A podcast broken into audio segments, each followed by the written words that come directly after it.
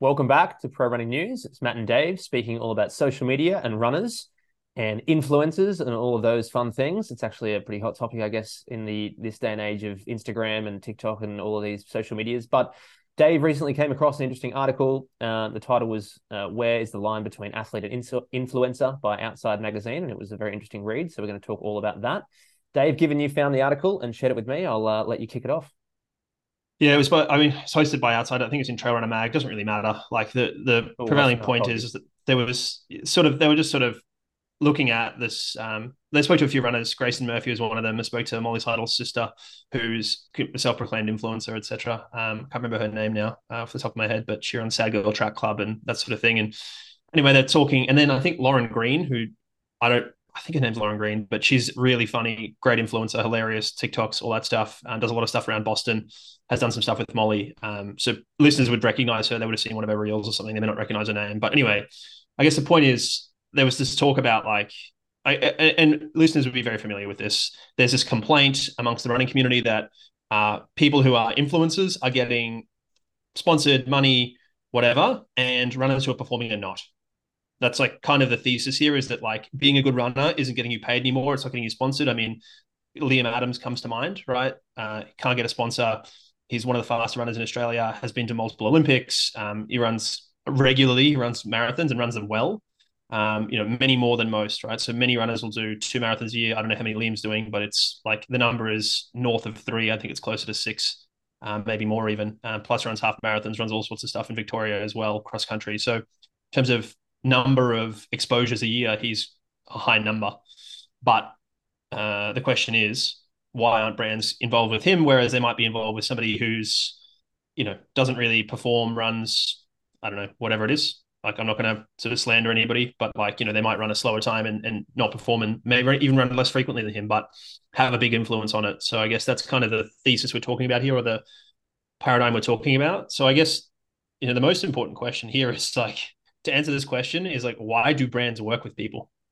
Right. And this is a really good question because you you are in the sort of in this niche to some degree, Matt, in that you do perform to to a level, right? You're sub elite level. And then at the same time, you create content, do all these things, both personally and, and with the company. So I guess when you're talking to brands, what do they want? Is you're, you know, you can speak to the space a little bit. Yeah, it's a super interesting uh, topic this because there's a lot of different ways to look at it. And um, it's also a problem in well not a problem but it's a situation in triathlon as well. And i wouldn't be surprised if it's a situation in most sports. Uh, but i know for sure that in triathlon there are professionals out there that are uh, potentially a little bit bothered by the fact that influencers so to speak that have big brands that aren't necessarily very good um, can get a lot of brand uh, support and financial support in in the in the sense of money and gear and yeah, I mean, look, at the end of the day, there's no real promise out there that if you run fast, a brand will support you. I think that's just assumed um, from the beginning. Mm. It's not like it's not like when we start running and we we are in high school and we get to the age of 18, 19 when we make that decision to try and pursue it. It's not like there's any written rule there that a brand must support you if you run an X, Y, Z time. I've argued for a long time that I wonder why more federations don't supply professional athletes with clear incentives to try and run the specific maybe not times but it's it's again another another whole beast whereby you wonder okay well how do you determine how to get that money from the federation? Um, and i know the federation has to then figure out where to get that money. That's normally funded by tax uh, or the government provides athletics australia for example just to use an example with x million dollars a year. I've always argued like why aren't organize um, associations in track and field providing athletes with more of a base amount of money. And in some countries they do, but from what I understand, it's not very much. Um, mm. We're talking in the vicinity of a couple of thousand dollars to, I think, in the absolute most cases, it's maybe fifty thousand, but I'd say most are well below that. Something in yeah. the range of maybe five to fifteen or twenty. Um, and, and, you know, that's just not, that's for context. For context, there, that is in a scheme across all sports. So you got to talk about medal potential there, and that's a lot of where these yeah. countries are getting money from. And so in Australian running, our medal potential is pretty low. Like yeah. the best runners in Australia are, are, still a pretty low chance of a medal, I would suggest. Yeah. So that needs to be kept as context here when you're talking about funding, because the funding is not just in track and field, because track and field have to split money between elites, community level, grassroots, all that stuff.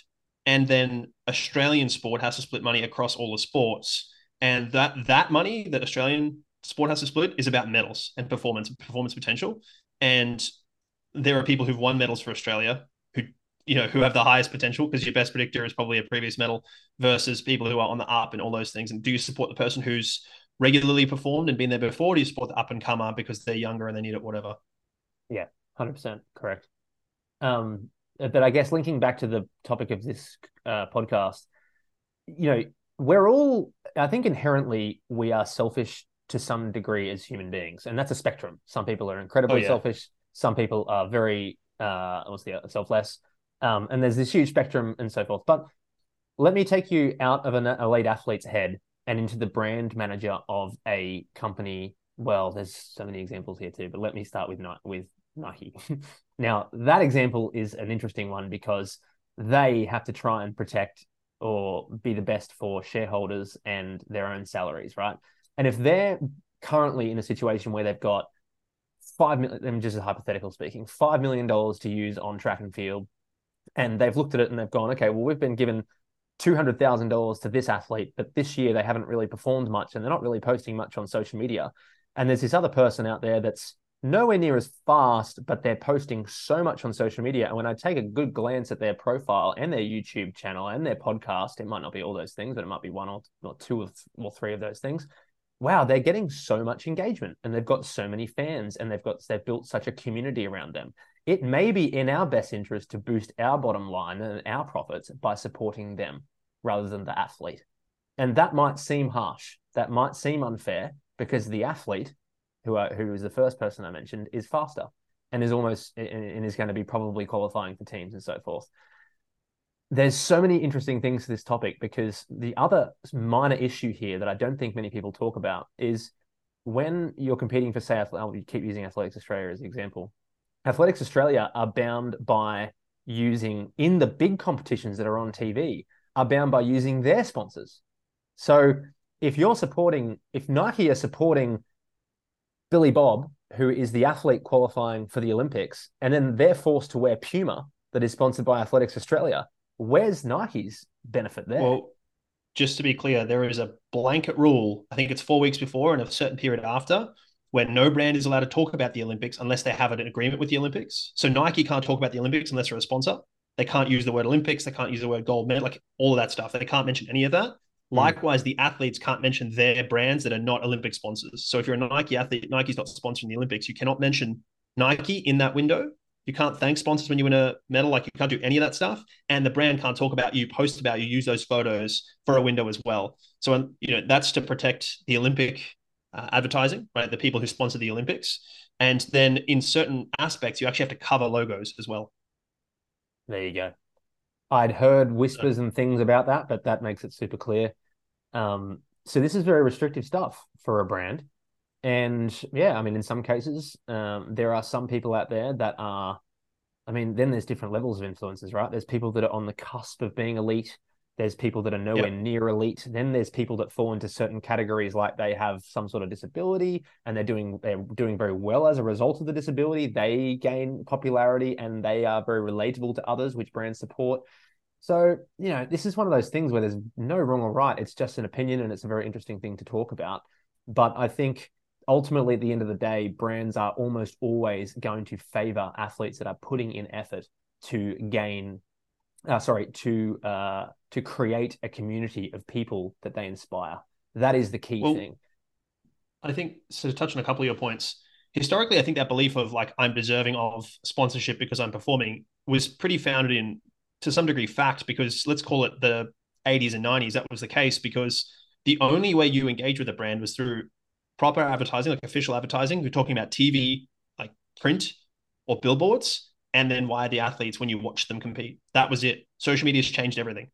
Youtube all of it. Now you have your own you know just like if you wanted to hear from an athlete they had to be interviewed on some platform. Now they just they talk to camera and they put it out there.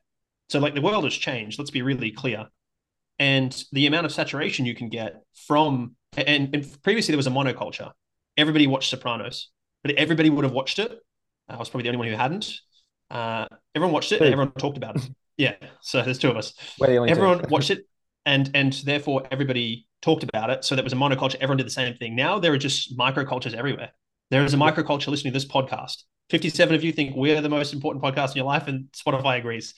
So what I'm saying is, you know, because you've splintered, you've gone from a monoculture where you only needed a couple of people to a to a, a bunch of microcultures. Now you have to diversify your assets and place sponsorship in every space. So now you're looking for people who engage with each of those spaces, not necessarily a bunch of people who engage with the same space, because that same space isn't relevant. If I sponsored the top three athletes winning a marathon previously, it was like, that's all the exposure we'll get. That's 100% exposure. Now it's like, well, what are people posting? Who's at the who's doing content around it? Who's going to speak to the influencer? Who's going to go for a run with this person? How do we do that? How do they organize their micro communities? So it's completely different. But ultimately, this all boils down to like a handful of things that brands want, which is sales, right? The almighty dollar, like that, that dictates everything. It dictates everything. Exposure, yeah, exposure, right? And that's about driving sales because exposure means got more eyeballs, more saturation. You know, on is the best example at the moment. They are everywhere, so they get more exposure. So people link the brand with more premium things. And then there's branding. So what does your brand want to be about, right? So New Balance is leaning into being the dad shoe to some degree, right? Not necessarily the high performance range, but in the other stuff, they are happy to embrace that and they're doing advertising around that. Nike historically has been a very socially active brand. This, you know, Colin Kaepernick, Caster Semenya, they're doubling down on these athletes who are not playing or not running anymore. Why? Because that's part of what their brand is right? So you need to remember that like there are other aspects here. But then in terms of what brands want from people, you, you're right here, like you're right in the forefront. They want quality content. If I can get, I'm either having to produce the content as a brand, or I can receive it and be able to use it, right? Your name, image, likeness, all that sort of stuff. Can I send a photographer your way and you can give me a bunch of stuff back? Or can you use your photographer and send me a bunch of stuff? Right. That's a huge part of what brands want because ultimately, unfortunately, we're in a, like a never ending content like there's a content machine you need to feed. People are hungry for content, they want to see it, and it's all like fleeting. You used to be able to run the same ad for months in a magazine. Now it's like, heck, that reel's got like a five second life and it's gone. People are reposting Instagram content because not even everyone even sees it. Even if you follow Nike, you might not even see all their content. So like there's that aspect. They want influence over the following. So do I care about, you know, somebody who say I, I follow XYZ runner if I don't, if I'm interested in what he's doing, but I don't care what he runs in, then he's not really like uh, influencing me. He has no influence over me. Whereas if I care about this other person for some reason, I'm buying into what they're doing, and they therefore they have influence over me, and I respect their opinions, then I will buy their stuff, right? So there are definitely people whose opinions and shoes I listen to personally, and I know them personally, and so it's a bit different. But I would respect their opinion over Kipchoge's opinion about shoes. Like I, Kipchoge, I've got nothing in common with him like nothing. We don't even run the same race because he runs a two hour marathon. I run like two hours 40. That's a different race. So, you know, it's really important. And I think that's why there are people who are doing a good job who are hybridizing this, who are running pretty, pretty similar to you, Matt, without wanting to um, paint you with an influencer brush um, of like people who are closer to my time, who are more relatable to me, who are then producing content as well. It's like that's the person who's uh, influencing me, not the person who I've got no idea about. I don't know their story, don't have buy-in, don't know what this like any of that stuff. So yeah, yeah, I think it's actually a big challenge for elite athletes now. I mean, I already yeah. knew this, but you sort of just really like pushed it to the forefront of my mind, and it's that I get told uh, I don't want to. I don't want to keep talk about me for too long here, but I get told regularly that the reason why I'm interesting to follow to some people is because I am similar to them, which is basically what you're saying you know, I am maybe just ahead of them and I'm not exactly looking like a Kenyan runner. I'm not super skinny. I'm actually very heavy for someone that's run 220, et cetera, et cetera, et cetera. If you're 212, 211, 210 guy, desperate for a sponsorship, and you are running as fast as you can and you're 52 kilos and you haven't had a lot of media training, et cetera, et cetera, it's almost a very difficult place to be, isn't it? Because it's impossibly it's almost it's almost hard to be relatable unless you start faking your own uh, personality. Yep, it's really hard. Um, and like then the next level is you need really good content, and then it's like okay, well now you need to pay somebody, but you're not getting paid, so now you're paying a content team around you to produce unbelievable content, but then like then you're waiting for that to pay off. You have to make that investment up front, and that's really hard for these people who are trying to you know make ends meet. Um, so I think like I think the hard thing here is like what exerts influence. We talked about specific demographics. You talked already about things like disability, perhaps, perhaps it's uh, body weight or like body image, perhaps it's a gender thing. Like there are specific microcultures here where they will identify with a certain runner, and you'd want to be involved with that person for that reason. And I think you know that's where you're going to get people doubling down. I think as well. Um, Can I just you know, share so one of the best examples of this right now is someone that I've recently yep. randomly started listening to his podcast quite a lot, which I think is really good. And love him or hate him, Nick Bare is a really interesting person to bring up here just quickly because he's a two. I think he just ran actually two thirty nine, which is starting to get down there as reasonably quick. But he gained a he he gained a huge following as a two forty eight guy, and it was mostly because he he well I know he puts out a lot of content and his content's really well done, etc. etc. But you know, let's face it, half of the reason why he's popular is because he is unusually large and muscular. And so that yep. is that is another whole area of people like I don't look to him and find him relatable at all. I find a lot of what he says and does really interesting and motivating. But there's a whole yep. range of people that find him relatable because they're also huge and muscular. Maybe they've come from a background of rugby or whatever, or they just want to be huge, but they also want to run a fast marathon. He has got yep. a monster following. I don't even know if there's anyone bigger in the running space that has a bigger following. So interesting exactly. example to bring up. Yeah. Yeah. And I think to remember here, like the, the world is changing. We talked about the the mono, mo, the microcultures versus the monoculture already, but there's also there's a ton more digital natives, right? We are we are the last generation, like your you know sort of our age group, where we grew up without necessarily being digitally native, but the generation after us were 100% digitally native. They've been on whatever, so they understand social media differently to us, and like authenticity and vulnerability is something that's much much much more sought after in Gen Z, and that may not really be that compatible with elite performance it's really hard. You voiced this personally. I know other people have voiced it. Lionel Sanders is, is probably the best at doing this, but it's really hard to have a bad performance, get in front of the camera and be vulnerable about that and talk about it. Uh, consider that, right? Think about it from an elite athlete mindset. Think about, you know, we all watched probably The Last Dance, Michael Jordan. If one of his competitors had gone to Instagram and said, like, oh, that was really tough, you know, when MJ did this to me, and this is Michael Jordan's like doubling down and taking it out. He's going to talk smack to you about that and he's going to like really take advantage of it. So now you have like you, you can't really be vulnerable and be strong compared to your competitors. So it becomes really hard. And that's like, so then if I know as a brand that I need to have influencers or people, I need to put money behind people who are going to connect with Gen Z because that's the demographic I want to sell into. And I know that that vulnerability and authenticity is key. And I know that pros can't do that or they aren't doing that. Then why am I spending money on a pro? Like I know all these things. Like it doesn't make any sense to spend money on a pro. Yeah. So another story comes to mind here. Um, it's a very short one of um, I, am not gonna I'm not gonna name any names, and I'm actually friends with these people, and I don't want to frame this in too much of a negative light. But an Australian guy recently ran 212. Now you might, I'm not sure, Dave, and I actually would prefer you not to respond to this. And people listening, many people will be thinking, "Who was that?" And that's kind of my point. and, to be fair, I, I thought the same thing. I was like, "Who's he talking about?" Now it was at a race recently, and most people have no idea. Now, his coach, who I'm friends with, have been for a long time, and I have very high respect for him. He's a brilliant coach, and I've been friends with him for a long time. For whatever reason, I'm actually going to have a minor jab at his coach, who I'm obviously most people listening have no clue. But his coach often praises him for going about it without making a, without making much of a noise, and I'm not really quite sure if I'm if I'm agreeing with that because the guy also has well, I think he has a couple of sponsors giving him some stuff. But if he runs two nine and he keeps behaving that way, doing this stuff where no one really behaving that way, that's, that's a strong way to put it. Um, acting in this fashion, he may end up being a 207, 208 guy with no sponsors, the way I see it. And is that well, a good if, place if to a be? I'm not sure. If a tree falls in the woods and there's no one around, does it make a sound? like, well, the whole thought is like, if no one knows you're doing it, no one cares you're doing it. Exactly. Like, and, and, and that's think, unfortunate. But, but the issue is the issue to me, well, I don't even know if I'm using the right words here by saying behavior and issue, but in my eyes, his potential risk here might be if he is being praised by people for just getting on with it and not posting anything and being super quiet about his build up and not sharing any of the journey. Um, yeah, I mean, he very well, he, in my in my opinion, here he's heading in the direction of being a two because he, I think the guy can actually run two seven two eight pretty soon. He might be there, and he might have a really hard time getting any help financially. So and that's okay sure, if, if he's sure. mm. maybe well, that's okay to him with that. Maybe, yeah, yeah, yeah, exactly. Well, that's the thing. Like if he's happy with that, he's happy with that, right? Like, but you can't, like, you can't be unhappy that you don't have that, and then also know what people want and then not get it, that's and then true. not do it and then not get it. Like you can't, you can't say I want sponsors know that sponsors want more social and then refuse to do social and go like, well, they should still sponsor me. Like that's not how the world works, unfortunately.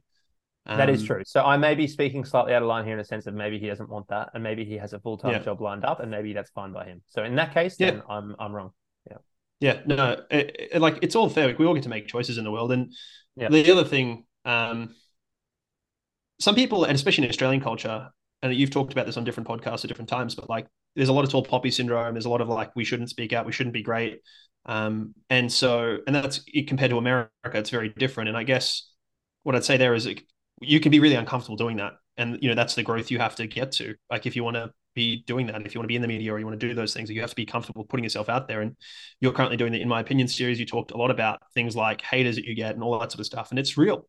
It's very real. So like there are costs to every benefit. I spoke to an influencer recently in a different part of my life who said that they'd moved to a certain area and had people taking photos of them and posting their location and where they live now online i was like that is my idea of hell Wow. Like you just can't. Yeah, and I mean, this person has an enormous following. I get it, but still, like I was just, and and they were saying they they can't go out in the street because people will stop them all the time. And they went to a different city, and I won't say where it was, but again, same problem. I was like, well, at least you, should probably try and travel here that no one will recognize you. And they said, oh no, actually, someone recognized me there. So it's those are the costs you, you got to tell me here, after this, right? You got to tell me after this conversation who that is. That's fascinating. Yeah, yeah, I will. I will. Um, but I think as well, like it, social media is changing as well and the way to influence oh, yeah. people and attention has changed, right? Like when I was doing a little bit of stuff with brands, and there were a couple of brands that supported me as an ambassador, it was like enough to post a photo a couple times a week or a couple times a month, a uh, bit of a quote. Everyone was stoked, and yeah, now it's all video, man. Like I can't keep up here. We're talking about spending hours a day editing video for t- cuts, attention grabs, etc. And if you're at all interested in like what this looks like, just go watch some stuff on Mr. Beast. Listen to him talk for ten minutes about how he optimized his thing. He's like the biggest YouTuber in the world yeah. It is unbelievable. He's like optimizing the clip that like the, the thumbnail, he's optimizing the jumps, he's like analyzing data. He is surgical about it. And like that's what we're that's what you're in competition against. So if you don't have the time to do that, then you need to pay for a content team. Now you got a content team, now you got to pay for them. So now you got to put out enough content, have enough brands working with you. Like that's a really difficult spot to get to. Um, I mean, you work with people. You ran um, uh, YouTube channel for uh, Gwen Jorgensen for a while, didn't you? Yeah. Yeah. So I mean, this was a, a job for you. Like that speaks yeah. volumes to this, right? So, like that is hard as well.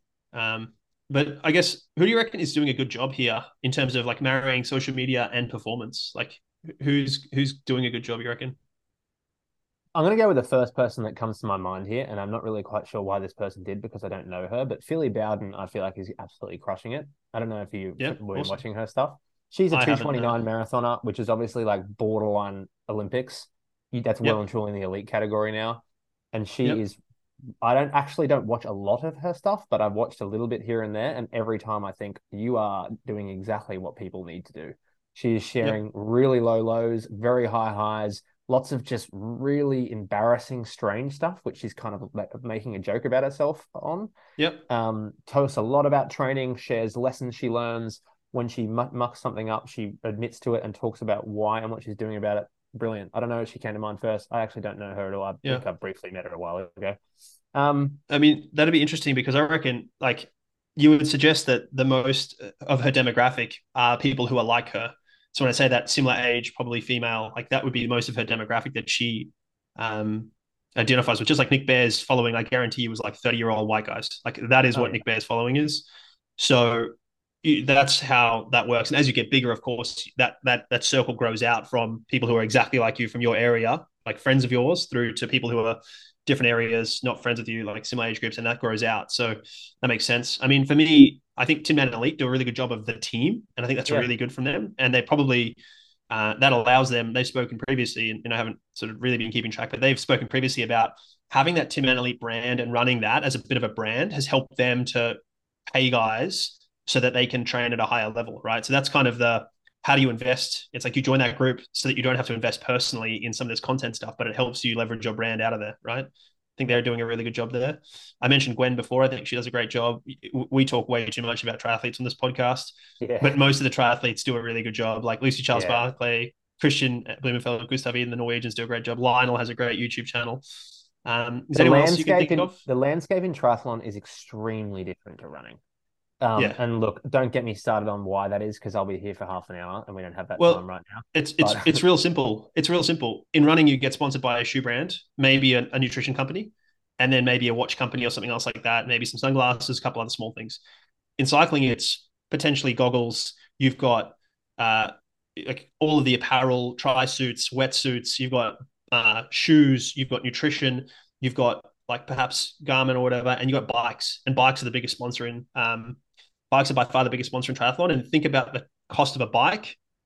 Uh, the cost of a bike is something like a hundred or something pairs of shoes, maybe more. So like yeah. just economies of scale. Like it's just real simple. And then there's eyeballs and the race frequency and all that stuff. So they race yeah. much more frequently than marathoners do. So like there's all that context. Yeah, um, that's very true. So I guess I think probably what started running. I can think of so many good triathlon examples, but in in running, well, to be um, fair, Molly Seidel does a really good job as well. I think of marrying yeah. the two. Um, Olympic bronze does it has has a fun social. I enjoy her social. Um, I think it's quite funny a lot of the time. It's really oh, authentic. How, how could we go past Stephen Scullion? Yeah, oh, Scully. Scully kills it, but I mean, his Scully's again got Scully, a very Scully. niche brand. yeah, he's got a he's got a very niche brand. I, like, and, and people love him. Like people that love him love him. Um, so I, I mean, his interview with you on your podcast, his interview on For the Kudos was amazing as well. Like, yeah, just really good. Um, this whole conversation started from like a discussion we had around whether athletes should do their own social or not. Like you you and I had offline that. Mm. And what we're talking about here is is people like is a comment I made on the, like one of our previous episodes that you sort of laughed at. You said that I didn't believe that Cheptegei did his own social. Um, no, no, no, no. Said, you, you, did it better than that. You said something. Okay, please correct me if I'm wrong, but you said uh, Cheptegei ran 208 and had a hard time yeah. in the last half, which is no secret. Yeah. And then you said he's he posted on Instagram that he's going to run another marathon, but you weren't convinced he posted that because you're not convinced he manages his own social. So it made me laugh because I was like, does does he actually want to run another marathon or not? Is Someone else saying that. Well, it, it got to a point where you were saying, uh, like, sort of the conversation was like, is it disingenuous to have someone else run your social, mm. or is it fair game? And, and I kind of said, I think where I've ended up with this is, I don't believe that athletes can really do that and perform. I think they need help with it. It might be as simple as like, hey, cut my reel up and I'll post it and put the comments or whatever. That's fair enough. But I really don't think you can do it all, right? You can't plan it and stage it and do all that and still be then performing. So I'll concede that. And I'm happy if there were some photos taken. Joshua said, like, this is how I'm feeling, and they create they crafted something around that. I think, and it's you know, it's a uh, polished version of what was said. Like I'm stoked. Like, that's fine. Crack on. Where I'm concerned with athletes is like, I don't care what you post, just post it and we're done. I don't even agree. Like I don't even have to agree to it. I don't have to see it. I don't care about it. I, I don't want anything to do with it. It may as well not be me. It may as well not be my Instagram. It may as well be a fan page of me. And that's where like I think there's a line of authenticity that uh, is is hard and and makes me feel uncomfortable. Hundred percent. I think it makes me feel more uncomfortable. It, make, uh, it makes me feel more uncomfortable than it does you because I've had this. I've. I'm not going to. I'm not going to say names. I've already mentioned someone on my own podcast, but yep, one of the best marathoners in the world. Yeah. I mean, I think it's more about. It's a. It's a tough one, and it really depends on the way you look at it because I would never argue with someone if they said, "Yeah, but isn't he like inspiring people all around the world, millions of people?" in the way he's doing stuff online, and I can't argue with that yes, he is. But I guess I would say, yeah, but is it he? is it him? is it someone else? And I think yep. that's mm, don't know. And I think the main reason maybe why I find that funny is because whenever I watch interviews of him um, in a setting where maybe he's given a couple of hard questions or questions where he might not be ready for, it's a very different personality to what you see on Instagram. And uh, I think that's just a little bit like, oh, there you go. And that shocks people. And I think, well, why are you shocked? Don't, don't you realize that all the posts online are someone else in the Netherlands?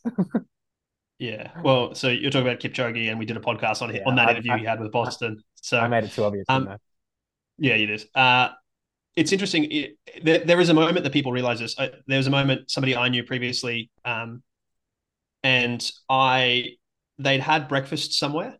Uh, and I and I was messaging them. And I was like, "Hey, how was breakfast at that place? I love it." And they're like, "What are you talking about? I didn't have breakfast there this morning." I was like, "Oh, you post on Instagram. You're there." They're like, "Oh, I can't post where I am live.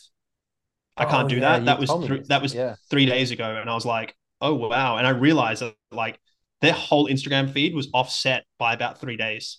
I was mm. like, "That's so fascinating," and it was a safety thing for them. Um, and I was like, "Oh, cool, that makes sense." And you know, for a while I did this as well.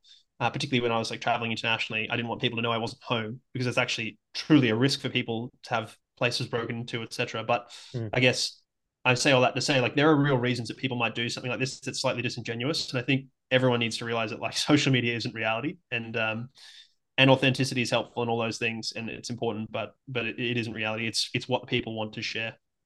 Yeah, hundred percent. I really like accounts. I tend to like accounts that I know. Like Mo Farah, love him or hate him for other reasons. I actually think uh, probably not the best example. And if I sat there for five minutes, I'd think about probably ten more that I like. I like more of. But his his his Instagram is clearly him because he's just always posting something like silly, like years to one, like one more. Or Like it's just it's clearly him. And I just think that's cool. You know, like you've got a photo taken, you've posted it, whatever. But you know, I don't want to talk about triathlon too long because it's just pro running news. Um, but I do really follow a lot of triathletes, probably closer, and I and I and I show a stronger appreciation to them than than many elite runners because it's them on Instagram as well. Yeah. Uh, at the very top end, yeah. I'm talking. So yeah. Yeah, yeah, for sure. Alrighty, well that's it for another episode of Running News. Hopefully you enjoyed this one. Let us know what you think. Uh, as always, please send in questions to us via DM on Instagram. We are getting to them, we promise. Uh, and as previously requested, and, and, thanks for those who have, please uh, rate the podcast and share it with a friend. Thank you. Thank you very much.